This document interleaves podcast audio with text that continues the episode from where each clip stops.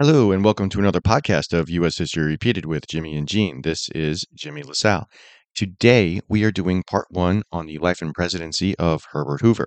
This will be a two parter. Jeannie interviews our special guest, Tom Schwartz, director of the Herbert Hoover Presidential Library and Museum in West Branch, Iowa, which is one of 13 presidential libraries and museums which are run by the National Archives and Records Administration. Without further ado, Jeannie, take it away. All right, so let's get started. Most people know Herbert Hoover as a one term president who served at the start of the Great Depression. His policies and lack of direct action, he did take action, but not direct action, to pull the nation out of what would become the worst economic crisis in its history. That event ended his presidency and it ruined him politically especially in the eyes of Americans, even though future presidents, never FDR, but future presidents would tap him on the shoulder to do things here and there. The truth is that Herbert Hoover had a very long career in politics before and after his presidency. Today, we are joined by Tom Schwartz, who is the director of the Herbert Hoover Presidential Museum and Library in West Branch, Iowa. I'm very excited for this podcast today because I think Herbert Hoover is one of our former presidents that's kind of blanketed in this mystique. And when people speak of him, it's always through the lens of the Great Depression. And, and he's got all of these wonderful contributions before his presidency and a really great number of accolades after. So I'm I'm very excited for people to know a lot more about who Herbert Hoover was. Herbert Hoover lost both of his parents at a young age. And I think the death of a parent in particular is definitely one of those events that kind of puts your life into two pieces, the, you know, before and after. And for Herbert Hoover, he loses both parents in, within a span of really three years. And he's very young when his parents die. How would you describe his childhood in Iowa before the death of his parents? And then when he goes and he lives with his uncle in Oregon? Hoover grew up in a Quaker community. West Branch, Iowa, was settled by Quakers. It was a hub of activity on the Underground Railroad, and Hoover grew up hearing about these stories. His parents were of the quietist tradition, which meant you go to the meeting house and you would sit in silence, waiting for the spirit to move you. And as Hoover indicates in his memoirs, it was very hard for a young boy to not even want to count his toes. Very hard to sit still and to sit quiet. But that's kind of the environment he grew up with. His father was a blacksmith and then went into farm implements, was somewhat prosperous, but then died suddenly. And then, of course, his mother dies three years later. Hoover was the middle child. He had an older brother, Tad, and a younger sister, May. And so much of his childhood is really the recollections of his older brother, Tad, which Hoover kind of adopts for himself. An uncle outside of West Branch tries to take the family in and keep it together, but can't afford it. And so at the age of 10, Hoover is sent with a couple from West Branch that's moving to Oregon. They supervise him, and he goes out to live with an uncle, Henry John Minthorn, a medical doctor. He and his wife had just lost a son of similar age. And so in some ways, Hoover is kind of replacement labor for their deceased son. Hoover always talks about his uncle in respectful terms, but it's clear that while he respected his his uncle, it wasn't a warm, loving relationship. Out in Oregon, he attended his uncle's academy. He ran a Quaker academy. And then three years later, um, his uncle moves uh, to Salem from Newberg, Oregon to Salem and sets up a business which Hoover is employed and kind of learns business skills. But it's also here where a librarian introduces Hoover to the love of reading and books.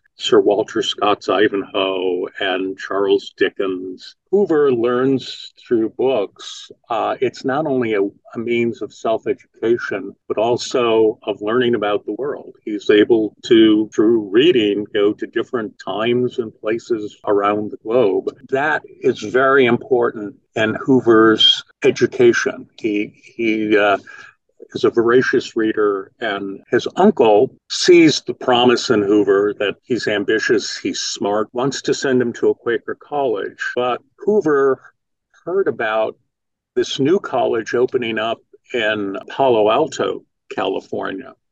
Leland Stanford made millions through the railroad industry, and his son had died tragically. So he decided to create a university in honor of his late son. And in order to get people to enroll, he was offering free tuition to that founding class. Hoover thought that that was too good an opportunity to pass up. His mother had left him with a small amount of money from an insurance policy, but really not enough to get him through school. And so Hoover took the entrance exams at Stanford University, ended up failing every one. But the preceptor saw Hoover kind of struggling with trying to find the answers and saw promise in him and thought that with a little bit of mentoring, if he were allowed to take the exams again, he could pass. And so the board agreed. Hoover took the exams again.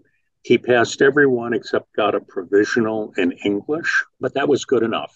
And that's began his time at Stanford University. He attended Leland Stanford Junior University, which is more commonly known as Stanford University. Interesting side note the school was named after a young boy who died of typhoid, whose parents deeded significant amount of money and land to the school, the very same illness that killed Herbert Hoover's mother. At Stanford, Herbert Hoover studied to become a mining engineer and earned a, gr- and earned a degree in geology. In later years, he would become a benefactor of the university and serve on its board of trustees. Yes, and at Stanford, he meets his wife Lou, right? Yeah, so um, Hoover majored in geology. They didn't have mining engineering as a part of the curriculum until years after Hoover graduated. But when he was a senior, the first woman who majored in geology was admitted, and that was Lou Henry. Lou Henry was born in Waterloo, Iowa, not too far from West Branch. Her father was a banker. Her father wanted a son and had two daughters. So the name Lou is somewhat intentional. Uh, but he took his daughters camping, fishing, hiking, hunting, kind of to get a love of the outdoors. Lou really had this this love of nature and of the outdoors. And her mother had very weak lungs. And so the doctor advised that they relocate to a warmer climate. And eventually they ended up in Whittier and Monterey, California, which is near Palo Alto. And there, Lou heard a lecture from John Branner, who was the head of the geology department, and became fascinated and asked her dad, Can I enroll? He said, Sure. So, all of, of course, the men in the geology department scoffed at the idea that a woman could keep up with them in the field work. And it ended up that Lou bested most of them. But no one could understand her attraction to Herbert Hoover. Lou was very sociable, outgoing, cultured. and a linguist, her, right? She spoke a number of languages. She ended up she five to seven fluent, and Latin being one. Herbert Hoover was an introvert. Uh, part of that being his Quaker upbringing, but he would always look at his feet and had a lifelong habit of jingling change in his pocket when he was nervous and would grunt a one or two word answer what ended up happening is that by the time of graduation, there was some kind of understanding that he'd go off, try to make something of himself, and let her finish her degree and then come back and see if there was still kismet. That was the understanding. So Bert goes off and Lou graduates. She gets a telegram, and we don't have the telegram. And it probably didn't say, Will you marry me? but probably more Will you come to China with me? Because he had made a fortune in Australia working the gold mines with Bewick Moreing, the largest engineering firm in the world. And they were going to send him to China to map out mineral reserves in China. This is 1899. And they were going to pay him $20,000 a year, which is a huge sum. I mean, the average American was making well under a thousand a year. So Lou knows that it's a marriage proposal. She says yes. He makes his way back to the United States, stops off Malta, buys Maltesian lace as a wedding gift. They were to be married by the congregational minister at Stanford. Well, he dies two weeks before the wedding. Lou was raised Episcopalian, Hoover Quaker. Lou was familiar with Quaker traditions because there were meeting houses in both Whittier and Monterey, California. Lou had taught parochial school and knew a Father Mestres and asked if he could perform a civil ceremony for them. He got dispensation so you had an Episcopalian and Quaker married by a Roman Catholic priest in a civil ceremony. And the day after the wedding, they're literally on that boat to head to China. The Hoovers were married in 1899, and the day after the wedding, they moved to China. Not a good time to be in China. At the time, the Boxer Rebellion was in full swing. An account on the website of the Hoover Presidential Foundation states the following, and this is a direct quote from their website. Caught in the Boxer Rebellion, the bride was unflappable. She strapped a revolver for self defense, ignored flying bullets, and carried on. End quote. Lou Hoover was truly a world traveler. She was a skilled linguist, learned eight languages. The Hoovers and their two boys would travel the world and work in places like Australia, Russia, Mandalay, which is in Myanmar, but at the time was known as Burma, and of course in England and in France. How do you think living abroad impacted them? They lived they lived in a number of different places, China being one of them. The one thing to understand about the Hoovers is that his mining career took him to six of the seven continents, and Lou often traveled with him on these trips. Every place they went, Lou adopted the customs and the attire, and their collecting habits reflect their global travels. When they were in China, they both became fascinated with, with blue and white porcelains, which they collected their entire lives. We have dresses and costumes that reflect the different parts of the globe where, where Lou traveled uh, jewelry. Lou also had this interesting fascination with weaponry. Even though she adopted Hoover's Quaker principles, uh, she had weapons, she never used them. But, you know, she collected boomerangs and blow dart guns and medieval broadswords uh, when they were in England. Just kind of very interesting and unusual kind of collecting habit. Obviously, artwork and of course, when Lou was in China, she hired a tutor to teach her how to write Chinese characters and to speak a Chinese dialect. We're not quite sure what it was. Lou was the linguist in the family. She understood languages.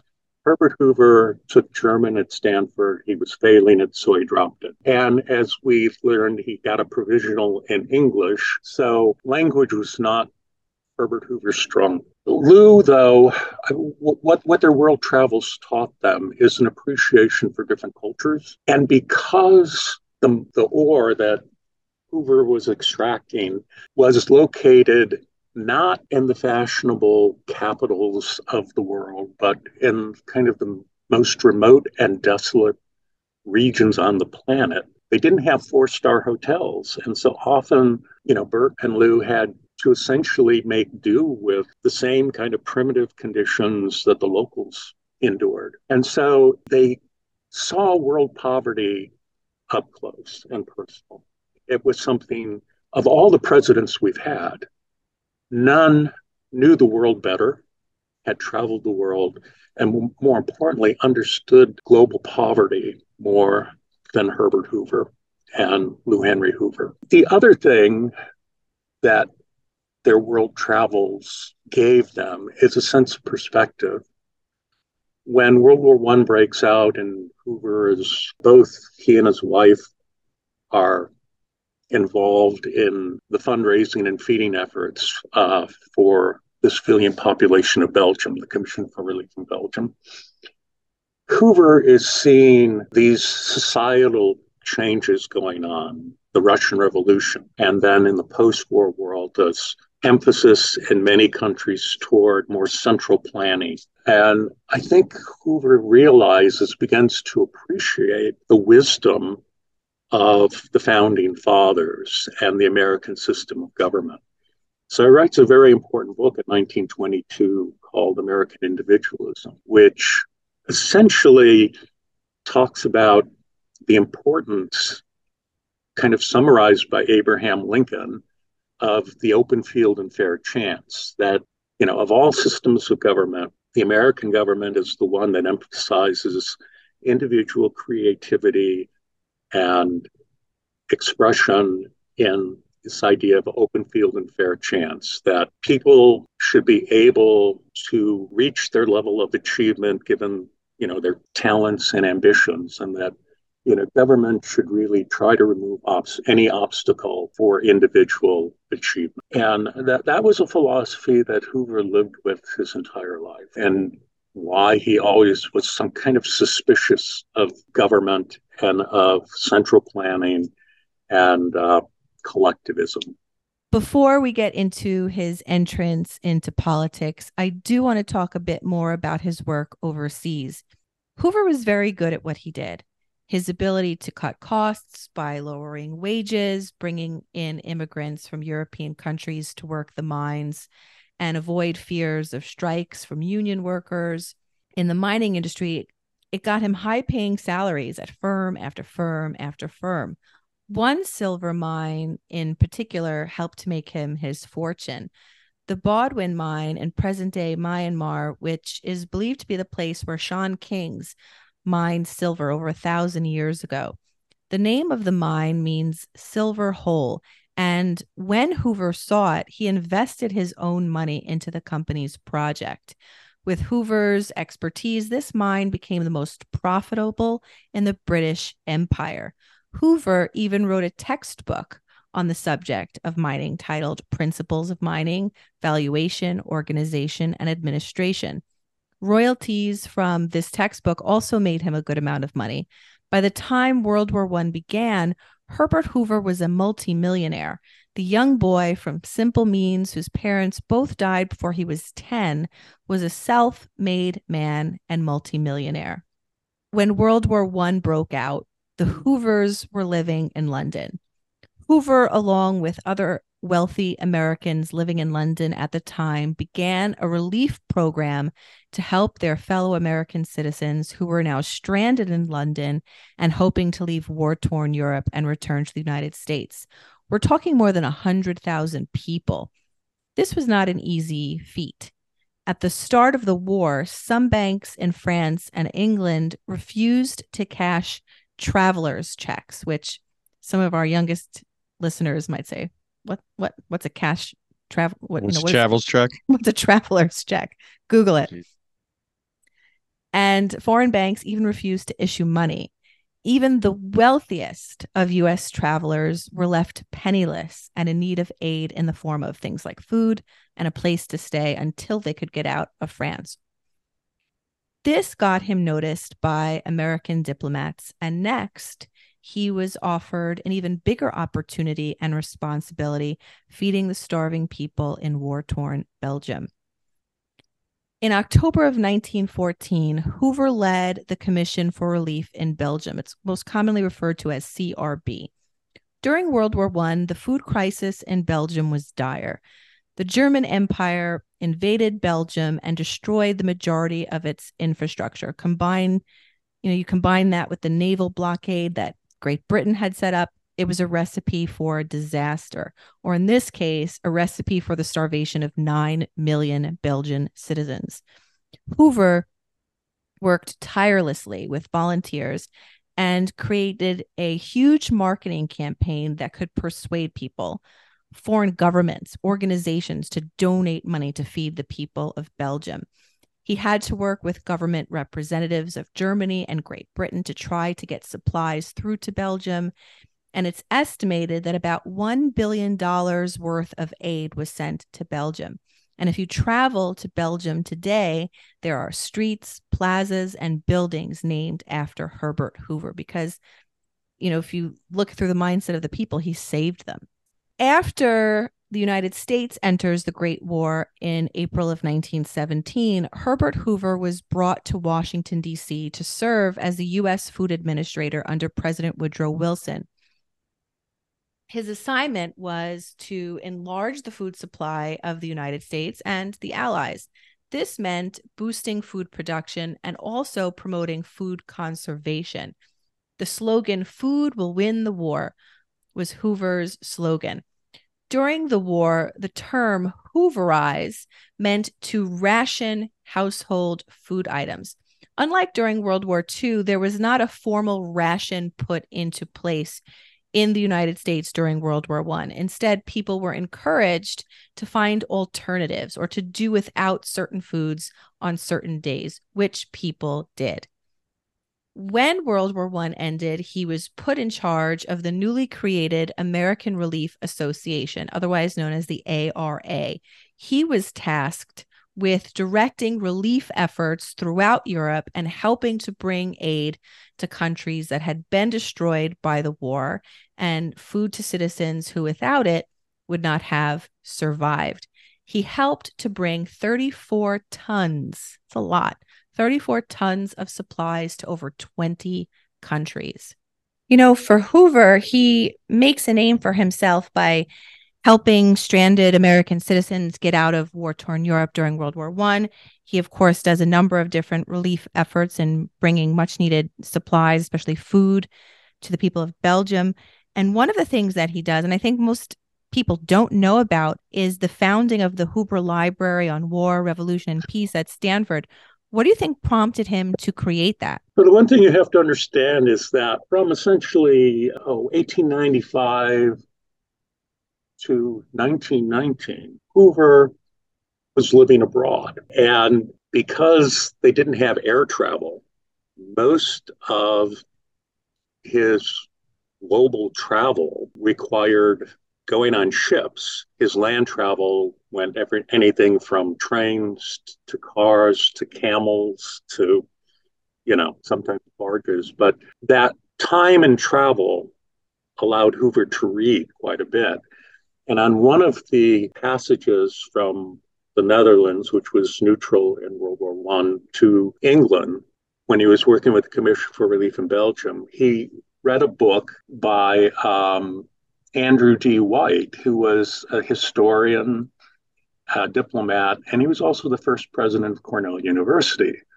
Well, White compiled a magnificent collection of materials, of documents and printed materials dealing with the French Revolution. And Hoover thought, with this war going on, someone ought to make sure that these materials documenting this war, and remember at the time, people thought World War One was going to be the war to end all wars. Of course. Uh, that, that someone ought to do that. Well, one of his friends at Stanford, who was a historian uh, on faculty, E.D. Uh, Adams, also reached out to Hoover around this time and said, you know, all of your records for the Commission for Relief in Belgium, this is this is a really unique organization and that needs to be saved and studied. Then, of course, once the war was over and Hoover was with Woodrow Wilson at Versailles, and they redrew the map of Europe, many countries that existed at the outbreak of World War I disappeared and new countries were created. Hoover essentially had Professor Adams come to Europe and start collecting records to save them from destruction. He gave Stanford University $50,000 to rent a space in their library and hired staff to look over these materials that he essentially was saving so that future generations could study the war. But then when World War II occurred, he realized that it, has got to be a broader mission. And with the Revo- Russian Revolution and other revolutions, he realized that the broader mission was going to be go from a war library to a Hoover institution that would study war, revolution, and peace, and all of the things that make for that. The Hoover Institution is still an acting collecting institution.